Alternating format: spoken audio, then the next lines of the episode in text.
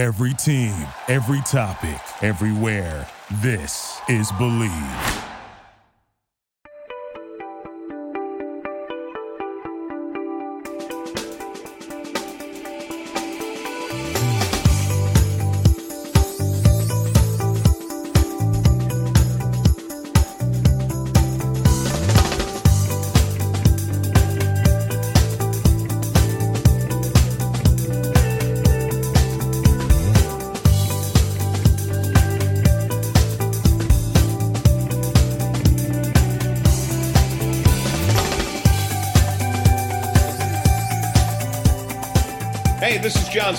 TV voice of the Cincinnati Reds, and you're up for Late Night Reds Talk. Hey, what's going on, everyone? Welcome into another edition of Late Night Reds Talk Live, part of the Bleav Podcast Network, sponsored as always by our friends at Bet Online. My name is Nick Kirby, and we are so excited to have you with us tonight as we talk about the professional Cincinnati sports team that has not lost a championship since 1972.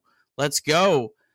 We finished our series last week covering each of the NL Central teams. If you miss any of those, definitely go back and check those out. Tonight, we're all back to Reds Talk. We got an awesome guest with us tonight that I'm really excited I'll introduce here in a minute. But before we do that, Carlos, I was taking a look at Bet Online earlier today, looking at some some NL and AL division odds. Who did you like as a division winner as a good bet right now? Um, the Phillies they jumped out at me at plus four fifty. Yeah, I like them. I feel like they might do a little something as soon as they're allowed to. You know, start signing players. I feel like they're going to get a like another, you know, two possibly three guys. Yeah, I like that one. That's a good one. I I saw Cleveland at plus eight hundred. That number seems really high in the AL Central. Kind of a, a division, not very much after the White Sox, and they got the pitching that you know, if the White Sox kind of have a down year, whatever, they might be able to. Well, if you like those bets, uh, head on over to Bet Online. Uh, they have got all kinds of uh, uh cool uh, odds, props, all kinds of fun stuff. Uh, and if you go over, you can use their website or their mobile device and sign up today. You can receive a 50% off welcome bonus on your first deposit. Just use our promo code BLEAV to get started. That is B L E A V B L E A V to get started. And it's not just baseball. Bet Online is your source for basketball, hockey, boxing, and UFC odds, right to the Olympic coverage. It's the best in the business from sports right down to your favorite Vegas casino games. Bet Online is your number one online wagering destination. Bet Online is where the game starts. All right. Well, tonight we are so excited to have with us on the show uh, one of my good friends. I've uh, followed this guy for a long time. Uh, one of the most talented writers I think to ever write for the Reds. Honestly, every time I read something that he writes, it, it makes me think, you know what? I just need to stick to podcasting. Uh, that's more of my lane. Uh, this is Mr. Richard Fitch. Richard, welcome to Late Night Reds Talk. Thank you so much, uh, Nick. Um, I think that introduction was a little bit hyperbolic, but um, take the comment, comment, uh, compliment and run with it. no, absolutely, seriously, uh, heartfelt for sure. Uh, Richard, you just recently uh, moved back to the area. Tell us about that. Yeah, it's been in the work for a long time. I was um, getting ready. I've been I've been working in Manhattan, and I was getting ready to. I thought I was going to get ready to retire, but at any rate, I decided that it was time to to move back home. I'd I'd left here, gosh, almost 40 years ago uh, from Northern Kentucky and went to seek my fortune in New York City. And after 40, about 40 years, it was time to come home. And so I, I planned that and, and I got here in late October. And uh, I'm living here on the Ohio River in Dayton, Kentucky. It's it's a beautiful thing. Fantastic. I'll have to I'll have to come uh, meet you up at a Reds game in Cincinnati for once. I think I've met you in Cleveland and in Pittsburgh for Reds games. Uh, so we'll have to do it uh, in the Queen City one of these times. Well, fantastic. Yeah. Thanks for joining us tonight, Richard. Uh, let's jump in. I wanted to talk about your most recent article that you wrote uh, for the digital pages of redlegnation.com. uh, a Cincinnati sports fan reckoning. Tell us a little bit about this article and the, the inspiration behind it. Well, a lot of it had to do with me moving back here, and it, it, some of it had to do with my son. Uh, um, I'm I didn't make my son a Bengals fan. He I, I, left it up to him, and he decided to do that. And uh, and he was just happened to be coming down here this weekend to uh, uh, be with me during the Super Bowl. So we did that together.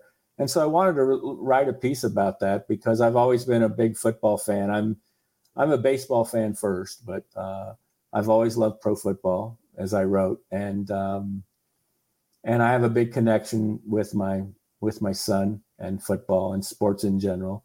And um, I wanted to write about my feelings about not only about uh, Cincinnati football, but also about how it connects with um, with the Reds, because we're sort of at a we're an interesting point uh, where uh, Bob Castellini has probably some decisions to make about what direction he's going in. I think a lot of um, I think a lot of people watching or wondering if he's sort of backing off on his commitment to have a championship team in Cincinnati. On the other hand, Mike Brown has suddenly become the darling of Cincinnati sports. And I'm not sure that's anything to do with Mike Brown. He's been, well, a little bit, but I mean, he's really been lucky. I mean, he's uh, all that losing got him, you know, this great quarterback. And uh, that's helped out a lot. It'll be interesting to see whether Mike Brown spends money in the offseason. They've got about $48 million in cap space, I think. So we'll see. Is he going to fix that offensive line or not? And on the other side, up, you know, upriver, you know, what's Bob Castellini going to do? Uh, he's got a lot of work ahead of him. And um, it's going to be really interesting. And now that I'm back, I want to go to a lot of games and I want to support the Reds. But I want the uh, Cincinnati Reds organization to start supporting the fans, and uh, we'll, so we'll see. Yeah, it's it's interesting how perception, you know, really becomes eh, reality with with you know Castellini versus versus Brown, and uh, it's just you know we had uh we had on last week uh one of the guys who is in the Milwaukee area that covers the Brewers and there's no issues with Brewers fans about how much they're spending. And They're spending significantly less than the Reds, and they've spent significantly less than the Reds for years. It's just, you know, it, when you're winning, no one cares. When you're losing, it, it becomes magnified. Yeah, uh, for sure. Uh, I wanted to tell you, I don't know if this is your most famous piece or not of all time, but I definitely think it probably got the most attention. Uh, I'll give a long-winded intro to this, so bear with me, just because I want to make sure that that people who maybe weren't around in 2013 and weren't following the Reds closely in 2013 kind of understand, you know, where this came from. But you wrote this piece about Joey Votto back in 2013 uh, when uh, the climate around Joey Votto was not anywhere like it is now. Uh, there was this very uh, anti walking. You know, Votto had a weird year where he just didn't drive in a lot of runs. Probably had something to do with like a 260 on base guy in front of him batting. But long story short, you wrote this piece kind of defending uh, our hero's honor, and uh, it really kind of blew up. Joe uh, Posnanski quoted it in an article. It was on ESPN, and you actually went on on the MLB Network and and talked about it. Uh, tell us about how that that article kind of blew up and what that was like for uh, for for those who may not know the story. Well, I'm not to this day. I'm not sure how it blew up. I mean, it was just one of those. It was just one of those moments where someone saw something, and and said, "Hey, this needs to be needs to be illuminated a little bit." I mean, uh, I remember. it's funny. I was riding home on the uh, New Jersey Transit bus, and I was leaving Port Authority and heading home, and I think it was you, and maybe Jason Linden or maybe Chad Dotson, uh, all of a sudden started tweeting, and it was like, "Oh my God, Joe Joe Posnanski did this," and I was like, and I was like sitting on the bus going, seriously? it was just like completely out of left field, and uh, so to speak. So, and then the next thing you know, uh, Dave Schoenfield picked it up at ESPN.com, and and then and then I and then Chad said, well, you know, MLB Network wants to wants to have you on the hot stove. Their their show in the morning in the off season, and I was completely agog. I mean, I'm just like, are you kidding me? Uh, and it was really nice. It was my like 15 minutes of fame. You know, Andy Warhol's 15 minutes. That was mine. Uh, really, really nice. And the guys couldn't have been nicer to me. And um, yeah, it was it was great. I mean, it was all based on the fact that uh, Walt Jocketty had said something about he was going to disabuse uh, Joey Votto of the notion that he needed to, you know, walk too much. And I was like, "Are you kidding me? really? What's what is wrong with the way Joey Votto approaches baseball? I mean, everything he's done um, has been not only good for the team, but good for himself and good for the game. And it just didn't make any sense. And so, you know, it was it was an interesting it was an interesting point in time for me, and I and and I'll always cherish it. It was nice. It was, I was really happy. It's, you know, maybe it'll happen again someday. Yeah, absolutely. I hope so. It was uh that was really cool. It was really cool, you know. Uh I uh, I think I had just started writing for Redleg Nation, so I was like, "Oh wow, I am writing for a big time uh, organization here." Yeah, we got guys on uh, on the MLB network. Is it crazy for you how the narrative has shifted on Votto? And, and I feel like we had Mo Egger on earlier this summer, and he talked about like this last year felt like the last holdouts for Votto just said, "Okay, whatever. He's great. He's he's incredible. We we can't hate on this guy anymore. Is it is it wild how much that's shifted over the last nine years or ten years, twelve years, however long it's been? Yeah, I think it kind of is. I mean, there will always be holdouts, and if you, I think part of the problem is if you're on social media, you always you get the best of people, but you also get the worst of people. So there are always these people that just won't give in, that think that is like, you know, he's he's selfish and he's not, you know, he doesn't know, he doesn't understand the game, and he he should be he should be swinging at balls outside the strike zone. Why isn't he? You know, there's always going to be that. It's never going to go away. But you're absolutely right. Um, the landscape has shifted, and I think part of it has to do with Votto himself. He has come out and he always loved the fans, and I remember I remember him talking um, to Lance McAllister. Lance McAllister did a series of videos. Because Votto reached out and said, "I want to talk to the fans," and so he did that, and they did this series of things, and he he talked about how much the fans mean to him, and over the years he's kept that up, and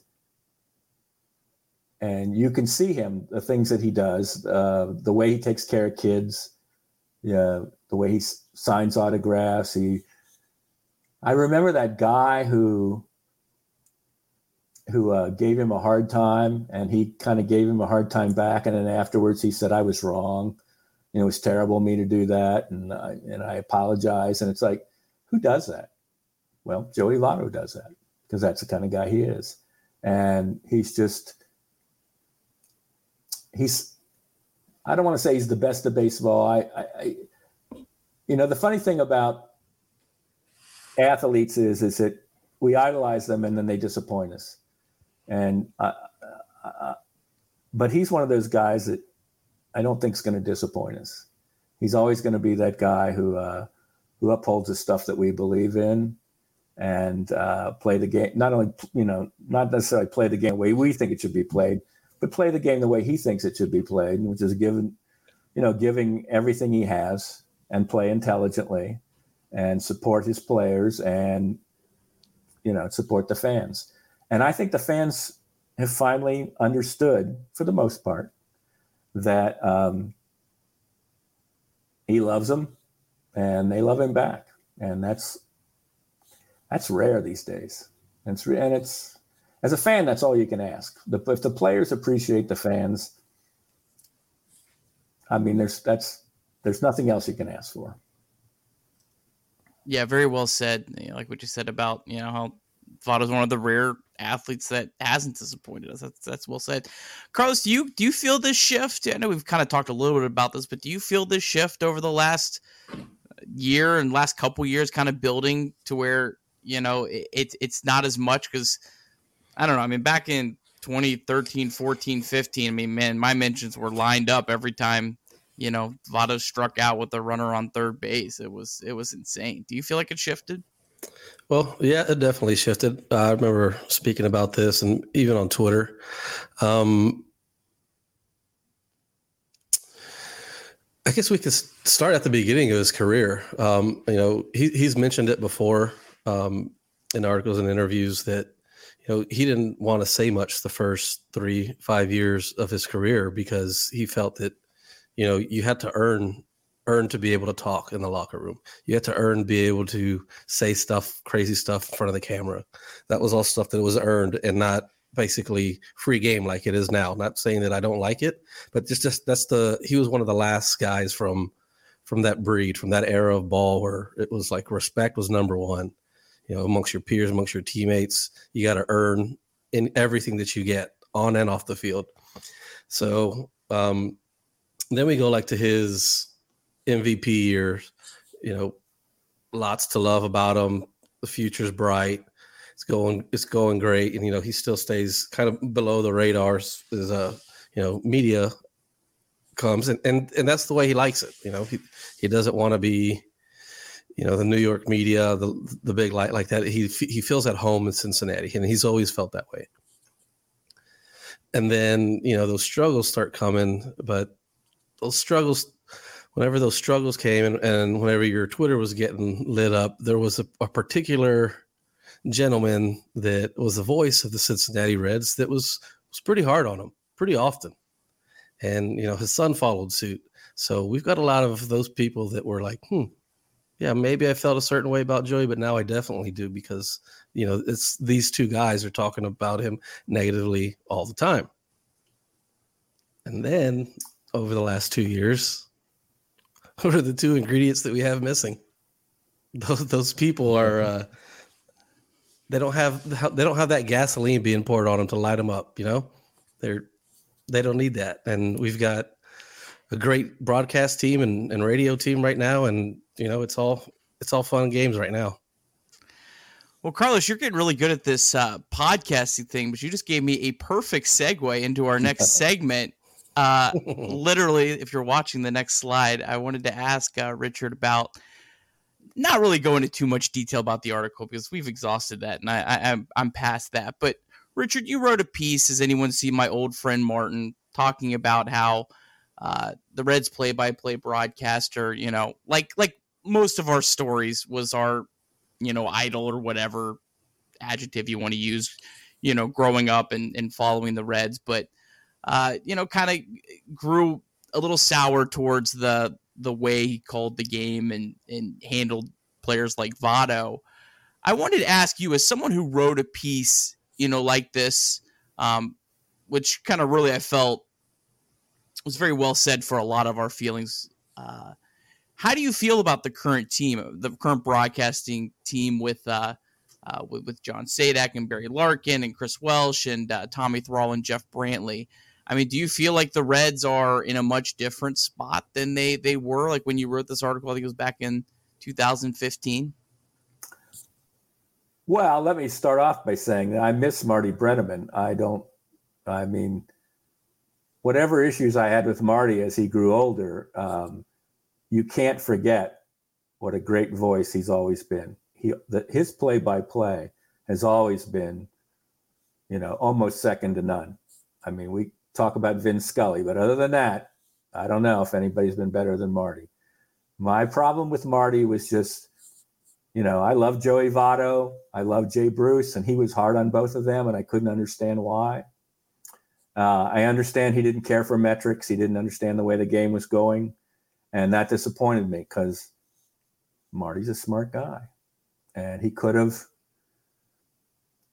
he could have found his way through that and and and in my opinion had a better end to his his career than he did, but there's no there's no escaping who Marty was. These new guys that come on, they have a tall task. I mean, replacing Marty Brennaman is not easy, uh, at least from Tommy Thrall's point of view. But Tommy's very good, and he'll have to find his own way. He's going to find his own voice, and it's going to take a while. I'm sure it took Marty a while. I don't really remember back in 1974 how long it took Marty to be Marty, but I'm sure that in the beginning it was the same way.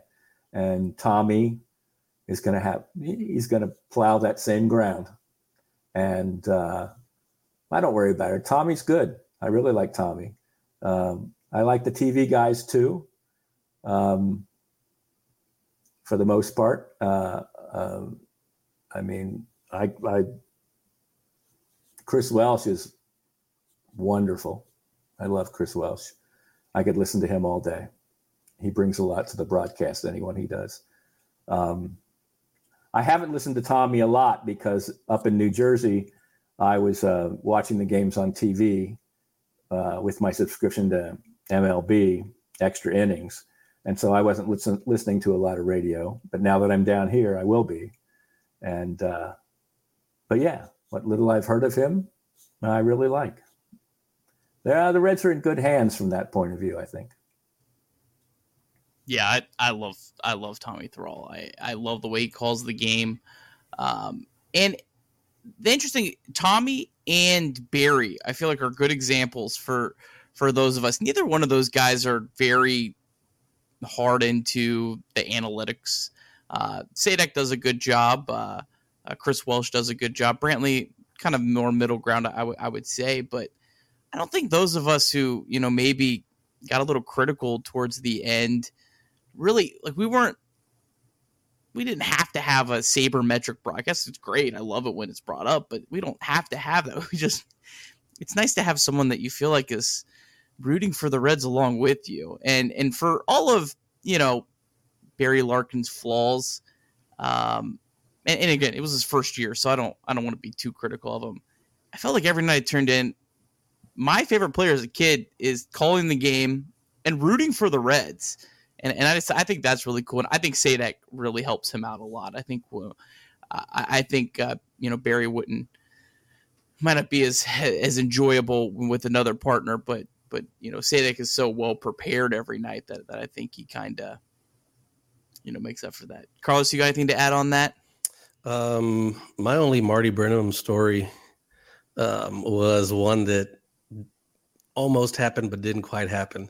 I went to go um, visit Joey. We were at, they, it was in, Miami. It was the year that um, that pitcher died. So that's that's why I remember the year specifically because it was one of his last outings. Um, but anyway, we're in the team hotel, and you know I'm I'm enjoying the Miami life know, Joey had already gone to, gone to the field. It was like one o'clock, and I'm out by the pool, and here comes favorite radio announcer, and this was like right in the midst of that, and I'm like, oh my gosh, Carlos, are you gonna go over there and ask him what you want to ask him, or? I thought twice. I was like, shit, if this gets back to Joey somehow, I'm going to be in so much shit. So I chickened out and just just sunbathed and had a couple of adult beverages. But man, I, I had several questions. Oh boy, if I could only see that. All right, good stuff. Well, uh, we're gonna talk about the uh, the baseball lockout, yuck, and uh, we'll also kind of talk about uh, the, the DH uh, coming to the NL and what that means. Uh, but before we jump into all of that, I wanted to tell you about NordVPN. What's more important than peace of mind? Nothing. And that's what NordVPN is here for to give you all the peace of mind while you are online. And with all the threats that you face today on the internet, it is more important than ever to be sure that you have the best VPN you can get. NordVPN is the world's best VPN service, offering the fastest connectivity, most servers, and next gen encryption to make sure that everything you do online stays secure. Plus, you can use NordVPN on all your computers and devices, no matter the operating system. With NordVPN's unlimited bandwidth, you never have to worry about a slow connection either. and plans start at under $4 per month. So grab your exclusive NordVPN deal by going to nordvpn.com slash bleav or use the code BLEAV. That is B-L-E-A-V to get your 70% off your NordVPN plan plus one additional month for free. It's also risk-free with Nord's 30-day money-back guaranteed. All right, thanks to NordVPN for supporting Late Night Reds Talk Live. Let's uh let's dig into it. So the lockout is still going on. It's uh, becoming more and more likely that the season is going to get delayed when Ken Rosenthal and Evan Drellich, hopefully I said his name right, when they start saying no reason to believe the season will start on time, that's when I start going, yep, it's really not looking good. Uh, the latest around, if you you know haven't been following, which honestly you're probably smarter than me for not following. Um, I try to turn it off some days and just you know do anything else. Uh, Manfred came out and said some stuff at a press conference. Uh, some of his announcements were uh, draft lottery, universal DH, um, and eliminating the draft compensation pick. We'll talk about some of that stuff in a minute. They basically said that ahead of meeting with the players on Saturday. Um, MLPA was unimpressed, to no one's surprise, by the, the negotiations. Um, another one of the interesting quirks was uh, talking about maybe uh, limiting the number of times a player can be optioned, maybe to five, which that's kind of interesting barely raising the uh, luxury tax threshold. Uh, Major League Baseball also saying, as part of the negotiation, which I don't even know exactly how that applies, that they might eliminate hundreds of minor league players' jobs. Uh, Carlos, let's let's start with you. Um, you've been very, you know, vocal in support of the Players Association and saying stay strong and all of these kind of things, which I think most normal human beings would side with you on that. Do you get the sense that the, the players might, you know, start wavering here at some point? What what would your your thoughts be, you know, if you were a player here on February 15th as I believe today's the day pitchers and catchers are actually supposed to report? Um, I mean, it's all relative. I mean, it depends where you're at in your career. If you're a fringe player, if you're a one year player, you know, you want to you want to maximize the time that you're that you're a big leaguer. Um, but then at the same time, if you're maybe a Jonathan India, you, you probably are okay holding out a little bit, you know. Um, just because you're, you're probably going to be in a better financial situation. You have, you know, more than likely you're not going to be sitting down next year. You're not worried about that. But I mean, it's just I don't, I don't even know where to start with this whole thing. It's it's it's so wild to me um, that they're so far off, and the players aren't even really asking for all anything all that much, anything crazy, outlandish. Like, I mean, I, I, I, don't, I don't know where to start. I mean, it's just so bad right now that it doesn't make any sense.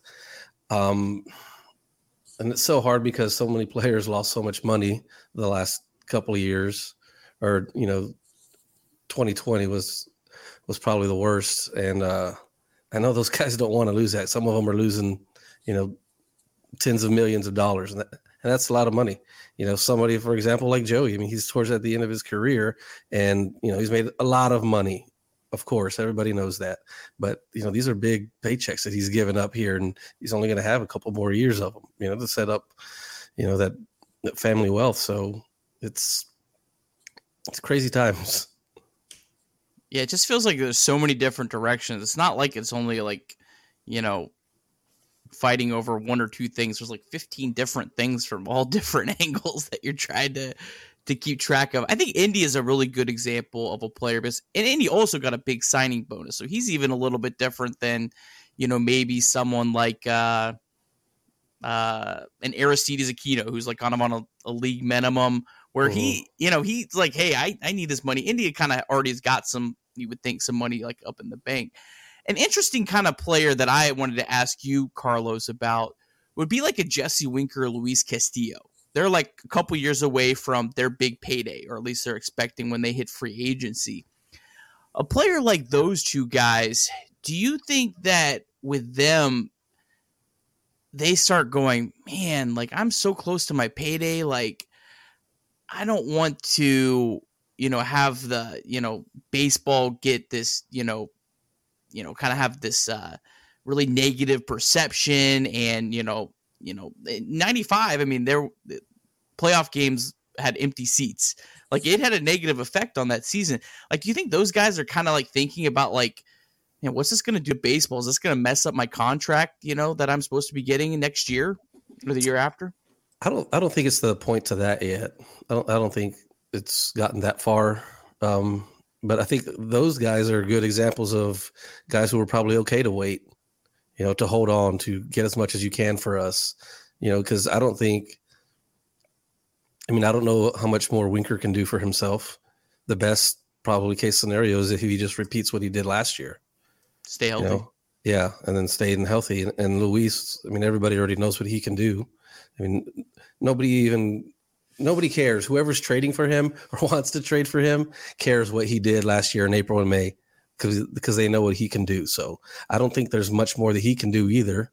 Um, I don't think he's ever going to win a Cy Young, but I mean, I think he can, you know, put enough good seasons to together to where he could get that top dollar. But more than likely, I, I just don't see him being the type of player that it's actually going to affect. Richard, where are you kind of at with with where everything stands here on February 15th? Well, I moved down here and I'm ready to go to baseball games, and all of a sudden I'm not going to get to go to baseball games. It looks like for a while, so that's disappointing. I'll tell you, they nothing's going to happen until the last minute because that's the way negotiations go. Everybody takes their own opinion and they back off into their corner, and until it gets to the last minute, that's when things get serious. So it doesn't surprise me that there's no movement. That doesn't mean there won't be. It just means that this is too early. There's nothing being lost right now. But when we get to the last minute and games start to get lost, then things will start to get serious and we'll see who is willing to go to the mat to get what they want. And you know, are the owners going to going to say, "Look, I'm we're willing to lose games because we want things the way the status quo the way it is"? Uh, will the players say, will they stick together? You know, I, I, think the biggest thing is the players need to to stand up for the for the guys that aren't making any money. They yeah. Uh, what did the players ask for? Seven hundred thousand dollars or seven hundred and fifty thousand uh, dollars? They they should be they should be asking for 800 900 if you get to the major leagues you should get buku bucks and I'm not so worried about the guys that are making millions at the other end and how they do a salary cap. I'm worried about these guys that just got here. I'm also worried about minor league players. There's a wonderful article in in the Athletic about minor league baseball and the way these guys are just they can't survive. They get paid by they get paid by baseball for six months a year, and for the other eight months, or, or the other, or maybe it's eight months and six, but they they struggle. It's and only five months. Yeah, and they just and you know you've got these guys that got roofing jobs. You know, there's a guy talking about I have to work a roofing job, the construction job. I'm worried about falling off a ladder and my career's over, and I can't you know I can't make I can't make rent. I can't eat right. I and nowadays with um, sabermetrics, guys the guys want to they want to train better and that's expensive and they can't afford it. And it's like it's stupid because major league these major league baseball teams they would benefit from making sure these guys are well fed well fed and not eating at mcdonald's you know but instead they're not paying them. It wouldn't cost them anything. It's nothing. If you want to know anything about the owners look at how they treat their minor league players. These guys are their future and they pay them nothing. They pay them a pittance and it's just it's incredible it's incredible what's going on i had this i had a discussion with jason linden over at um, uh, Redleg Nation a few years ago, and I I didn't feel this way then. I was an actor, and I was an apprentice, and I worked at Actors Theatre of Louisville, and I lived on Ann Page macaroni and cheese, and my attitude was, if that's the life you chose, then that's the life you chose. And Jason sort of, I don't know, he straightened me out. I listened to his argument and thought, you know what? He's right. He's he's absolutely right. And it's different than being an actor. You know, it's like the the arts are different. There isn't big money in the arts. Even the people that have money in the arts, it's a crapshoot. They spend a lot of money to bring shows to Broadway, and sometimes it works out, sometimes it doesn't. But Major League Baseball, they're awash in money. They got more. They got more than they know what to do with, and they can't give a few thousand dollars to the guys that would make them better. There's guys washing out of the minor leagues because they can't afford to stay afloat. They just give up. You know, a guy gets married and he's got a kid or two, he can't do it. And he could have been a, a major league baseball player, but he can't he can't move forward. He can't do it because he can't afford it. He can't work. He can't stay in shape, you know, because he can't he can't do it. He just and it's it's terrible and it's short-sighted and Major League Baseball is cutting off their nose to spite their face when they do this. But boy, it's it's it's the worst of penny pinching. But that's their mentality. And so when you think that they'll do that to the minor leaguers, then you look forward to what they're doing to the players association on the other end it's easy to look at the rich players and say well they're greedy and they want this but um, i think many people are missing the big picture there. Um, i don't know just my opinion. Yeah well well said and uh, i think i'd add to that i i feel like the players association should be doing a better job highlighting what you just said as opposed to like I saw Max Scherzer with a statement, and nothing against Max Scherzer. He earned all that money. Go for it, man. You get get that contract. But I see him tweeting like, why is he the guy tweeting? I feel like that they, they, they should have a better strategy here. Max, we love you. You just be quiet. You sit this one out because no one is going to sympathize with you. You earn that money, great. We're all thrilled for you. But let's let's hear some of these more you know stories like you're talking about and have that be our focus because I think you could get you know uh, more of the the casual fans uh, you know behind this. Um, the the one thing that I would add to all this. It, it man, it stinks that the last three years. I mean, 2020. last year we started without fans or limited whatever and now we're in this in 20 it's like three straight years of this it's just like man as a baseball fan how much more of a uh, a beating can you take? But i would eh, richard i think you were you, were kind of alluding to this. I, I would try to take a step back at this point, it really hasn't done that much damage to baseball. Only thing it's really ticked off is the diehard fans like us. But we're not going anywhere. We can threaten, oh, I'm not going to watch you. You'll be here. You'll be there on opening day. You'll be watching. You'll be glued in. It, it's the casual baseball fans. I don't think we realize how many casual baseball fans have no idea that the season opening on time is in jeopardy. I was asked uh, a couple weeks ago to write an article for something uh, about opening day. And the person that asked me is a baseball fan, goes to games, and you know, but they're like, "Can you write something about the, the team for opening day?" And I was like, "Yeah, sure." You know, they wanted like three weeks in advance. I was like, "But you know, the season might not be starting on time." They're like, "Wait, what?" They had no idea. So I, I don't think we realize how many of those people are out there.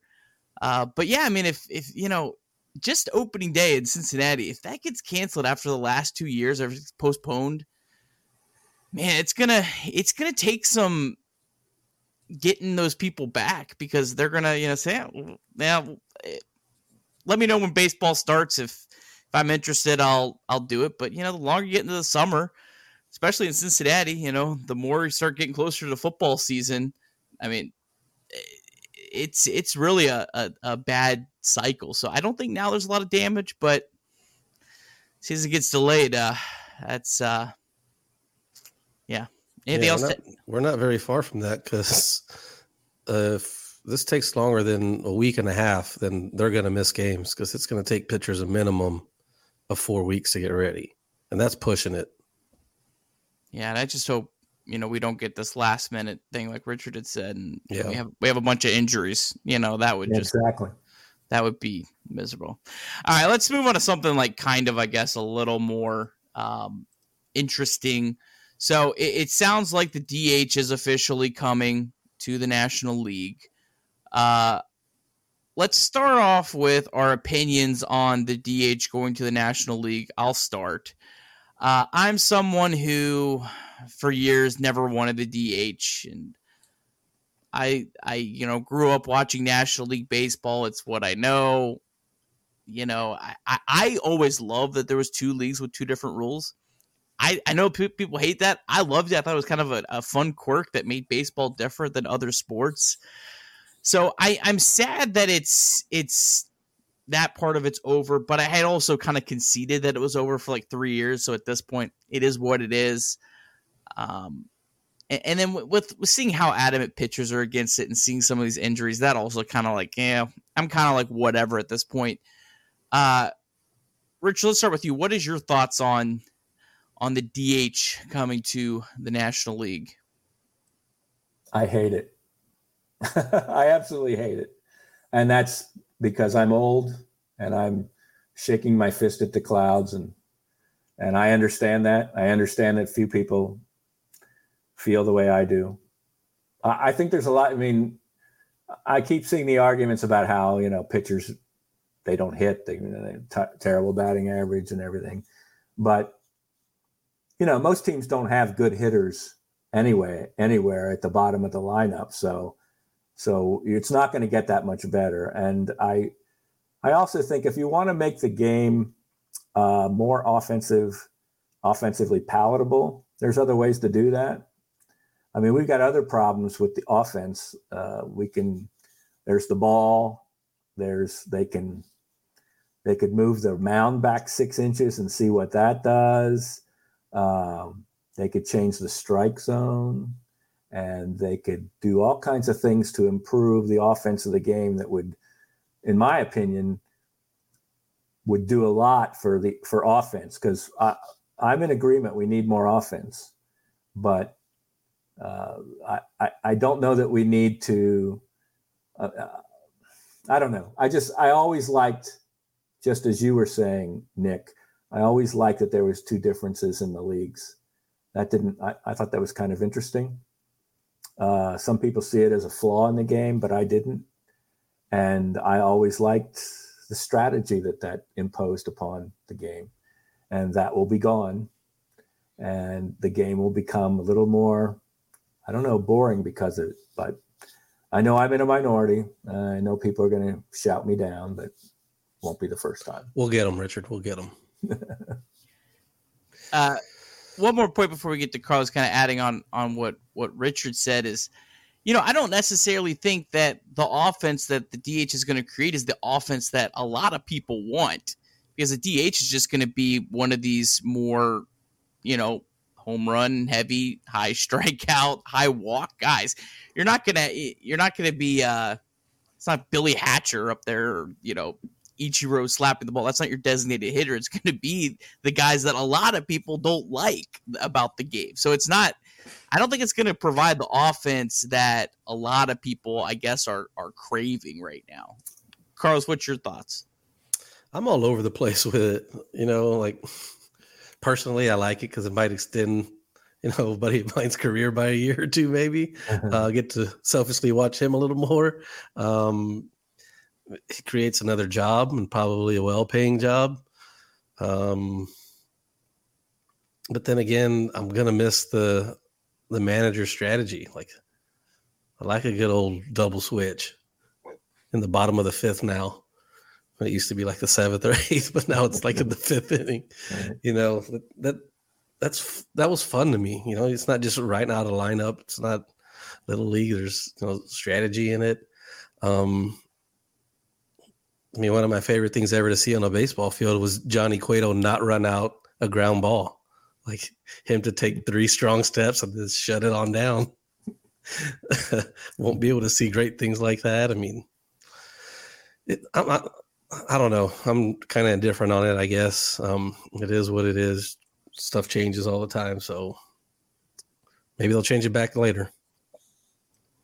Yeah, yeah and it's also going to affect records too, which is kind of like, eh, that's going to affect starting pitchers' numbers for sure. Yeah, yeah, I guess that's uh that's a good point. Um, Joey uh, Heeb asked a, a couple questions. Thanks, Joey, so much for watching. Kind of really follow what we're going to talk about tonight, but kind of asked about what, what our lineup will look like. Um, Richard, let's start with you. First off, do you think a this is a good thing for the Reds, and b kind of how do you think they'll use the uh, the DH in in 2022? Yeah, it probably is a good thing for the Reds because Tyler Stephenson can catch for 130 games, and then he can scoot over to first base, and they'll have another big hitter in the lineup. And depending on your lefty righty matchups, you'll be able to uh, play other people there. And Joey will need time off. He's not a spring chicken anymore. Uh, he may want to play 162 games, and maybe he can. But if he can't or doesn't want to and needs the rest, uh, that's going to be a, a, great way for them to do that. Um, they've got problems right now because they have uh, they have log jams at positions. There's too many third basemen, uh, so that this could ease that to some degree uh, for certain games. Um, I personally would like to see like to see Nick Senzel move to second base, and I'd like to see um, Jonathan India move to third base. But then, what do you do with with our current third baseman, Mr. Suarez? And uh, you know, he could possibly, you know, play some games at first base. Um, so yeah, uh, and you got a, Aquino. He could he could get in there and play first base. Um, yeah. So yeah, I think it's gonna. I think it'll be good for the Reds. Uh, I, am you know, I'm uh, in the short run. Yeah. Um, because they have some holes and they've got some log jams at certain positions, and so this would help them move things around a little bit, at least in the short term one one quick point before we get to Carlos. If you're watching, this is the projected lineup. I did not make this. This is from fangraphs.com. So Jose Barrero not being in there is not my doing. Please take it out with Fangraphs. Carlos, what is your thoughts on is this a, a good thing for the Reds and how do you think they should use the DH? Yeah, I don't think there's any doubt. It's it's a good thing for this current Reds roster. Um, the way it's out there and yeah, I mean, if everybody's healthy, ready to go, I think Moustakas is DHing, you know, probably three times a week. Um, Joey maybe once a week. Um, you know, at the beginning, see how he feels halfway going through the season, whether it needs to be a couple more or not. Um, but then that's banging on also having, you know, Geno back to Geno. Um, you know these log jams that Richard's talking about. I, I, I kind of like the fact that they have them because you know one, you know we always talk about you can't have too many good players, you can't have too many good starting pitching, you know. But then if if nobody comes rises out of this, say at like at our third base log jam, if, if Geno doesn't rise out of this and take that position, if Mike doesn't rise out of this and take that position, um, then the Reds are kind of screwed anyway you know, if it's just going to be a battle for crappy third baseman and and DH, then they're screwed. It doesn't matter. So yeah. this this log jam, you know, these these these are the the cream of the crop. These are the best baseball players in the world, and if and if you can't go into camp or go into the season knowing you got to fight for your job and you can't come out on top, then it's it's not going to be a good thing for the Reds this year. And I mean, I feel that way about center field because I feel, you know, in a healthy, there's going to be a Senzel and, you know, a Naquin that's going to have to bat against right handed pitching. There's no doubt about it. And where are you going to put him, though? Um, it's, It's a good thing. Um, the competition there, somebody's got to come out on top. I mean, I keep saying it over and over, but I, I feel somebody will at each position, and it's going to be a positive thing for the Reds. Yeah, and somebody's going to get hurt. So yeah, sure, yeah. I just hate to say it, but yeah, someone someone always gets hurt. Uh, yeah, I mean, I I think I'm mostly with you. I think you know everyone healthy, which is a big big assumption, especially with the current group the Reds have. I mean, I think they would just rotate Suarez, Moustakas, Votto, and Stephenson as the DH, and then uh, you know Moustakas can play first base.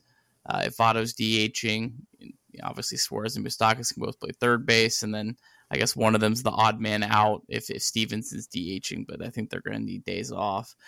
Uh, I think you have one injury to any of those three guys, Suarez and Moustakas or, or Votto. Any of those guys get hurt for any lengthy period of time. I think you make Jesse Winker your DH. Uh, I, he's the best fit for the Reds as DH. Uh, he's not a good defensive player in left field. Cost the Reds. I know he, he he tries. You can tell his efforts there. It's not an effort thing. He's just not a good defensive player.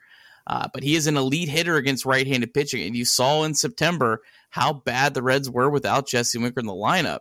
And Winker has yet to play a full season, and I think DHing him helps preserve him. So, uh, I mean, right now you can't DH him because you have all these other guys that you you know are paying a lot of money, and you know you got to find a way to get them in there. If any of those three guys get hurt, I'm DHing Winker absolutely as much as I can.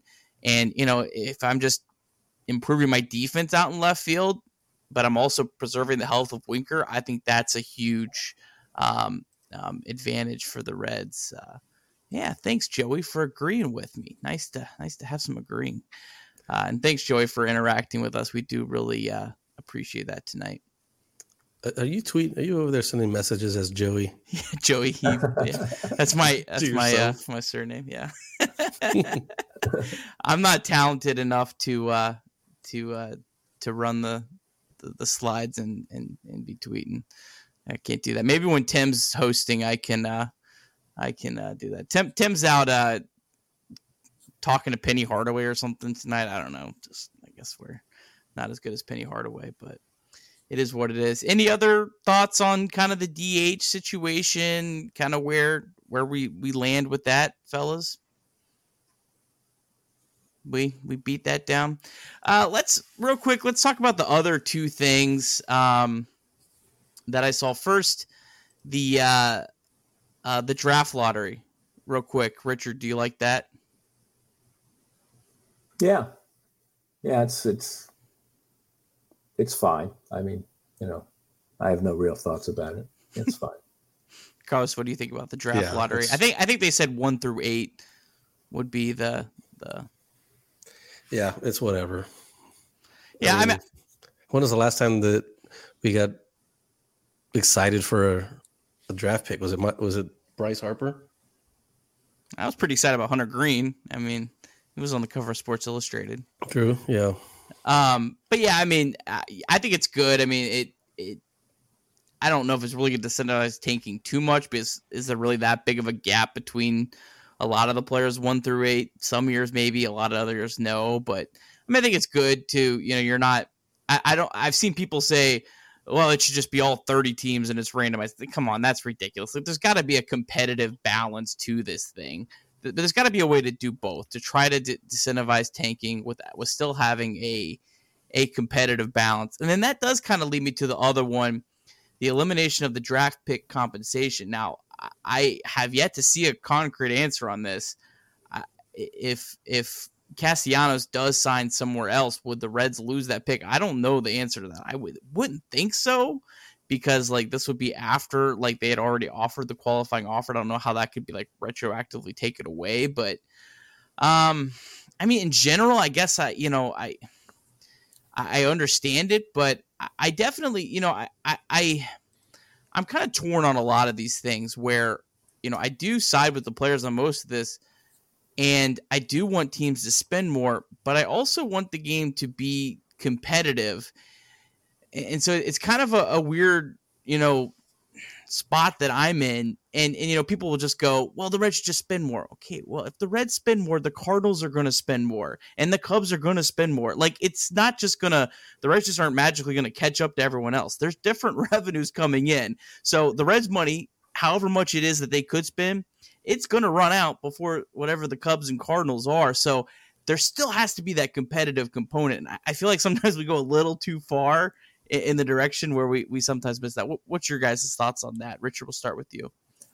Yeah, I, you know, we, we've sort of drifted into this area where the owners have so much money, so there are no small market teams anymore. And okay, fine. If that's how you want to phrase it, fine. But there are smaller market teams. There is a difference. It's not a binary uh, choice anymore. Uh, there are gradations to this. Uh, I always, I always think about it. Uh, refresh my memory because I'm getting old. Who is, who is the, uh, who is the big Yankee number one pitcher that the Yankees signed a couple of years ago for three hundred million dollars? Gerrit Cole. Yeah, all right, Gerrit Cole. So you think about Gerrit Cole. If the Reds had signed Gerrit Cole, and well, let's say the Yankees signed him. So that, uh, let's go with the Yankees first. The Yankees signed Gerrit Cole. If if the Yank if Gerrit Cole pulled a Wayne Simpson, for those of you who don't know who Wayne Simpson is, he pitched for the Reds in 1970, and at the end of the year, his arm fell off. He was throwing a baseball in a game, and his shoulder just collapsed, and that was basically the end of Wayne Simpson's career. And he was 14 and three, and he was the best pitcher the Reds had that year and his arm just collapsed. Now, if Gerrit Cole's arm collapsed in the middle of his contract, at the beginning of his contract, would it hurt the Yankees? It sure would. But guess what? The Yankees would walk on. If the Reds, did the Reds have the money to sign Gerrit Cole? Sure, they did.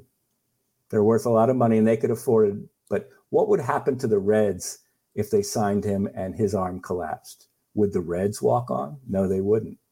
They would be hamstrung for years. They'd be decimated. And that's the difference between these smaller market teams and these teams at the other end is there's there's these huge free agents that only a handful of teams can afford to take a risk on and they do it because they can survive and there are other teams that just they can't do it i mean they could but they can't really take the risk. And so that's my problem with all this is that it's it's it's not it's not a level playing field and to suggest that it is because Bob Castellini can sell the team because Forbes says it's worth 1.3 billion dollars kind of misses the point for me uh, I'm not a Bob Castellini. I'm not carrying water for Bob Castellini. As far as I'm concerned, he should have spent money uh, to fix that uh, relief staff, and he didn't do it, and that's on him. And he's and I'm worried that he's he's backpedaling now, and that concerns me a great deal. But let's not ask like the Reds can, you know, the Reds organization can spend the money that the Dodgers can or Yankees can because they can. Carlos, what's your, your thoughts on that? I mean, I I agree with Richard. I mean, there's there's levels to this. It's not, you know, this isn't monopoly money. You know, the Reds can only afford so much. Um, I mean, that was a perfect example with Gerrit Cole. I never really thought of it that way, but it makes perfect sense. Like that would just that would have crushed them. That would have crushed the the Reds if you know if Joey's contract he didn't fulfill that you know the last several years that that that would crush him if they you know released him. I mean that's still they're still on the books for that 25 million for the next 2 years. You know but yeah, back I mean I just I, I agree with Richard on that. yeah, I just don't think we have to go all one way or the other and yeah. try to have some like normal conversations. One interesting thing that that uh, that I found there's this uh, guy's NBA. He uh, uh, is a Cardinals fan, so ugh. but uh, he did this really cool thing where he analyzed the financial data for every team, and the conclusion that he came to was that the Yankees spend the fewest amount of their revenue on their players, which is fascinating. It's so I feel like sometimes like these the big market teams they get a pass. Like they get oh you go to the luxury tax, oh you're good. You you you did everything you could do. When that's just like not even like they make five times what the Reds or Pirates or whoever else is making. So I thought there's got to be a, a, a balance in there. Uh, we did get one more question. Uh, we'll, we'll, we'll, probably close out with this uh, from our guy Joey. You guys saw me; I wasn't typing, so Joey, this is legit. Uh, Joey asks, "Are we looking at Nick Lodolo and Hunter Greene to be added to the starting rotation or be bullpen pieces?" I can't think, but if our pitching and defense isn't better, our offense can't save us. Uh, I'll start. I mean, I would. Um, I would assume probably one of those guys is in the opening day rotation. One of those guys is in AAA. I mean, this is assuming most health. That's probably the most likely scenario, at least for me. Uh, Richard, what do you think? Well, assuming we have a decent spring training, that'll probably decide. that Those guys will come in and somebody will pitch well and earn a spot, or they won't. Um, so we got you know, we have no Wade Miley, so we got a spot in the in the rotation for somebody, and uh, of course injuries will probably happen as well, and that's going to determine it. It's not. Uh, I can see where they'd want to start Hunter Greene off in the bullpen and let him get his sea legs before throwing him in there in the starting rotation. Um, also, I think it also depends on how they feel about his development since he had uh, Tommy John surgery. Where they think he's at? Can he handle a full load? Is he ready? Uh, Lodolo, it's a different story. He's a different type of pitcher. He might be more likely to jump into the starting rotation, assuming that he has a good spring. Carlos, what's your thoughts? Uh, I think if we have to rush the spring by any amount of time, there's no chance either one of those guys is on the team whether it's the bullpen or starting rotations. That's just my opinion because just going off the way the Reds have been for the last 15 years, they don't rush anybody to the big leagues. And if there's any reason they can keep them down a little bit longer just to make sure that they're healthy and safe. And, you know, we're not going to rush you. We can bring you up maybe the second week of the year or whatever, but you guys are going to get your full spring training time because they've invested so much money in these guys. They just came back from injury.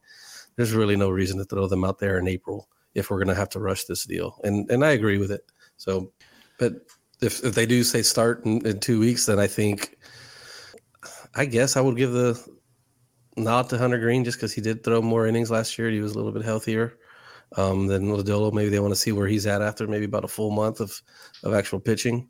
But well, Richard, thank you so much for coming on. It was such a blast to have you. Hopefully, we have a, a, an actual season here at some point, and I'd love to have you back on again during the season and talk about like real baseball happening. Uh, shout out where people can can find you on social media. Anything you're working on, maybe writing towards the the season and when it begins. Yeah, I'm on Twitter at Richard Fitch uh, NYC uh, even though I'm not in NYC anymore.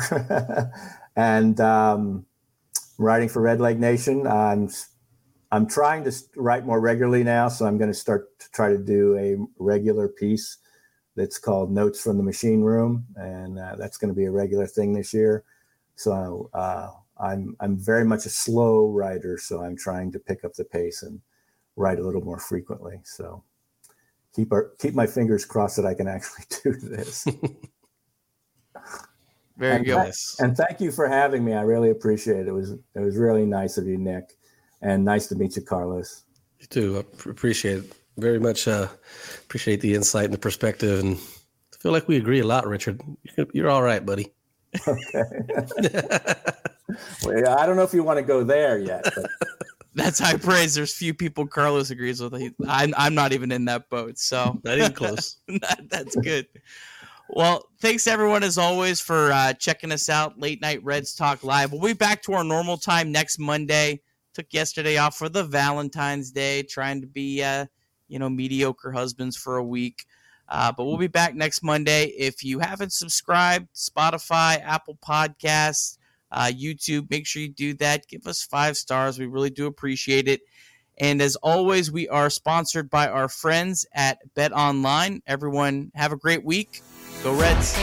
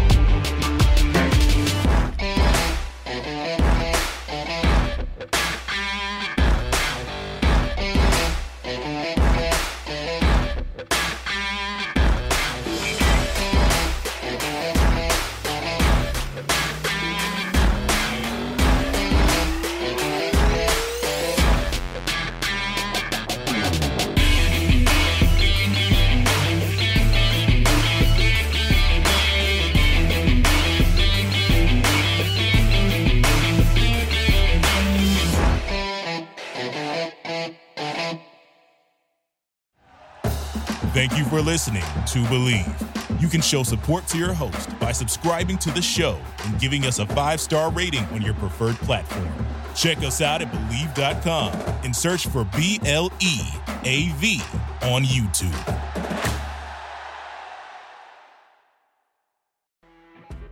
You know, when you're listening to a true crime story that has an unbelievable plot twist that makes you stop in your tracks? That's what our podcast, People Are the Worst, brings you with each episode. I'm Rachel. And I'm Rebecca. We're identical twins who love true crime cases that make you say, didn't see that coming, and we hate the people responsible for them. Listen to People Are the Worst now on Apple, Spotify, or wherever you get your podcasts.